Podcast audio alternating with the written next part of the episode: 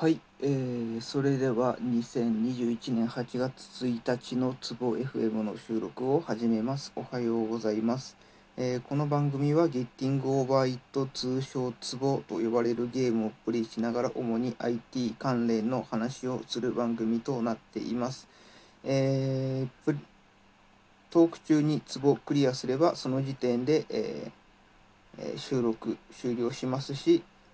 えーそうでなくても、えー、大体10分ぐらいの切りのいいところで、えー収録終わります、えー収録中に実際にプレイし実際の、えープレイしたツボのプレイ動画は、えー別途 YouTube でアップロードしていますのでもし興味がある方がいらっしゃれば、えープロフィールページ等にリンク貼っているので、えーそちらからご覧ください、えー今日は、えーそうですね、なんかツイッター、ツイッター？違う、まあちょっと、えーバズくバズっていたらしい、えーなんだ、新人研修、IT の会社の新人研修の資料について、ちょっと思っていることを話ししようかなと思います。えーあのーまあ、これ前からそうなんですけど、ミクシーとか、えっ、と、あれはハテナでよかったかな、なんかサイバーとか、あの辺の会社が結構定期的に、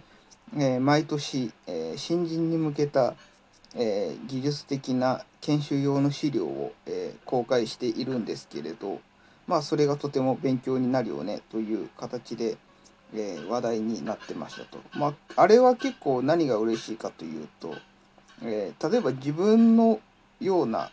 もう本当に新人と絶対に言っては許されないような経験年数の、え人たちが、え改めて大きなあの辺の例えば、まあ、ミクシーとかサイバーとかは、まあ、ハテナも多分ハテナでいいのかハテナじゃなかったかもしれない。まあとりあえずそれはともかく、えー、とある程度規模の大きな会社えー、と新人に対してちゃんと,、えー、と資料研修資料を用意してやって一定のレベルまで上げないといけない一定の、えー本一定の技術、えーやっていく上で必ず覚え共通して、えー、とできるような覚えておいてほしい技術を、えーとまあ、資料の方には書かれているわけでそういうのを、えー、と確実に知っておくためにはえ知っておけることができるので結構あれは外部あの新人に限らず自分たちみたいなベテラン側の、えー技術者にもとてもいい資料にはなりますね。本当にもうそのレベルになってくると、まあ、本当に一から例えば今回の場合ミクシーかなんかは動画を用意してたのかな？用意してたんですけど、まあ、本当にあれを一から見てじっくりやって資料を一からじっくり読んでいくやるやるといいよっていうわけではなくて本当に例えばその、えー、と今回載ってるかどうか見てないんですけど例えばバックグラウンドサービスとか通知関係 notify とかでこうまだ自分たちが、えー、とあの辺は本当にベテランとかでも一回自分たちがその時点で覚えた技術を結構やっぱりどうしてもこう使い回していきがちになる傾向があって最新の、えー、と SDK に合わせた作りとかだと実はもうちょっと変えなきゃいけませんよみたいなのがあったりするんだけど、まあ、実際その辺はどう作ってるんだろうみたいなところの、えー、と違いとかあの辺をこう手っ取り早く学ぶ時にそういうところをかいつまんでみるっていうケースは結構あるんじゃないかなと思いますね。実際にその辺ってやっぱりどうしても例えばこれは会社規模にはよるんですけど例えば自分の場合もほとんどえっともうあの Android アプリ開発するときに複数人でやってたやってきたケースってほとんどなかったのでそれこそ今えっとクライアントとしてあの山田印っていう会社を作って、まあ、フリーランスとしてやっていくやってやってる際やってるやるようになってからその複数人で一つのアプリを作るっていう形でやってきたんですけどもやっぱそれまでとかは特に本当に、まあ、今回そのまあ特にそういうところだと新しい技術例えばその何かしらの実装をするときに今のトレンドはどうだとかやっぱりその辺のことを、えっと、知ることもそうだし今自分がやってる実装の形態が結構実は古いよ。もう新しいのにしなきゃいけないよみたいなのを気づくのも結構えっと一人だけでやってるとやっぱその辺って分かりづらい。気づけないこともあったりするので、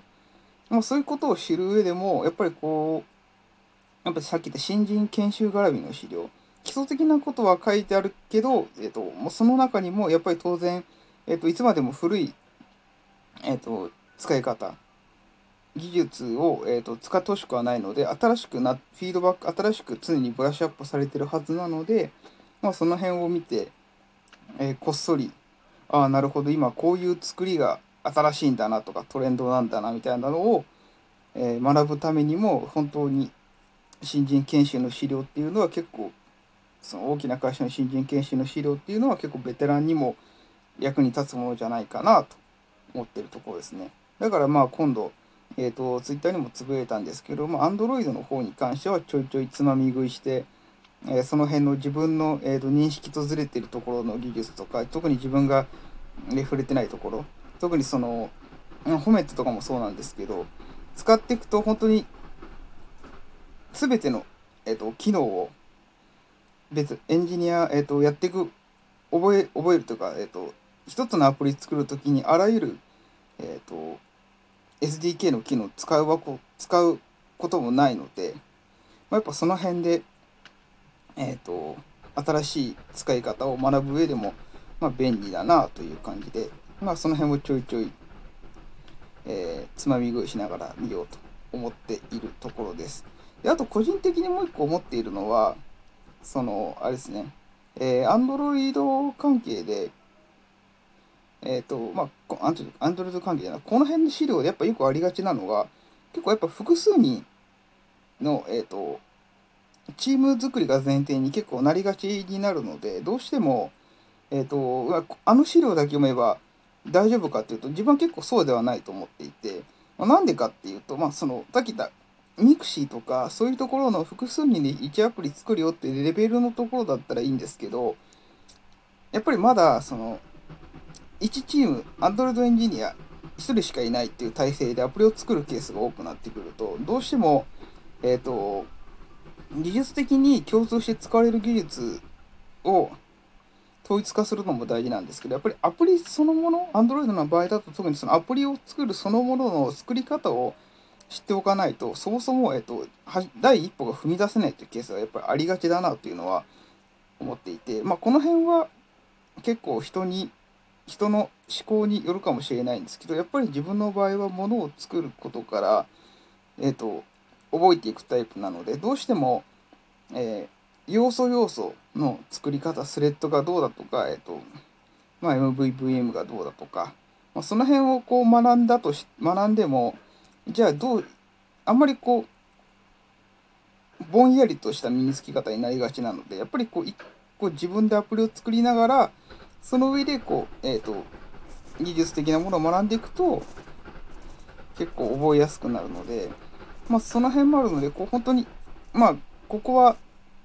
体制にもよるんですけど、結構そのアプリを作る覚え方をしたかったら、その研修疲労的なものも見るのもいいんですけど、えっ、ー、と、やっぱりこう、なんか簡単なアプリを作りながら、技術的、その研修疲労に載っている技術を使ってみるっていうのも結構ありかなと思っていて、えー、思ってますっていうところでちょうど今ツボの方がクリアできたので、え、今日のところの収録は以上にしたいと思います。ご視聴ありがとうございました。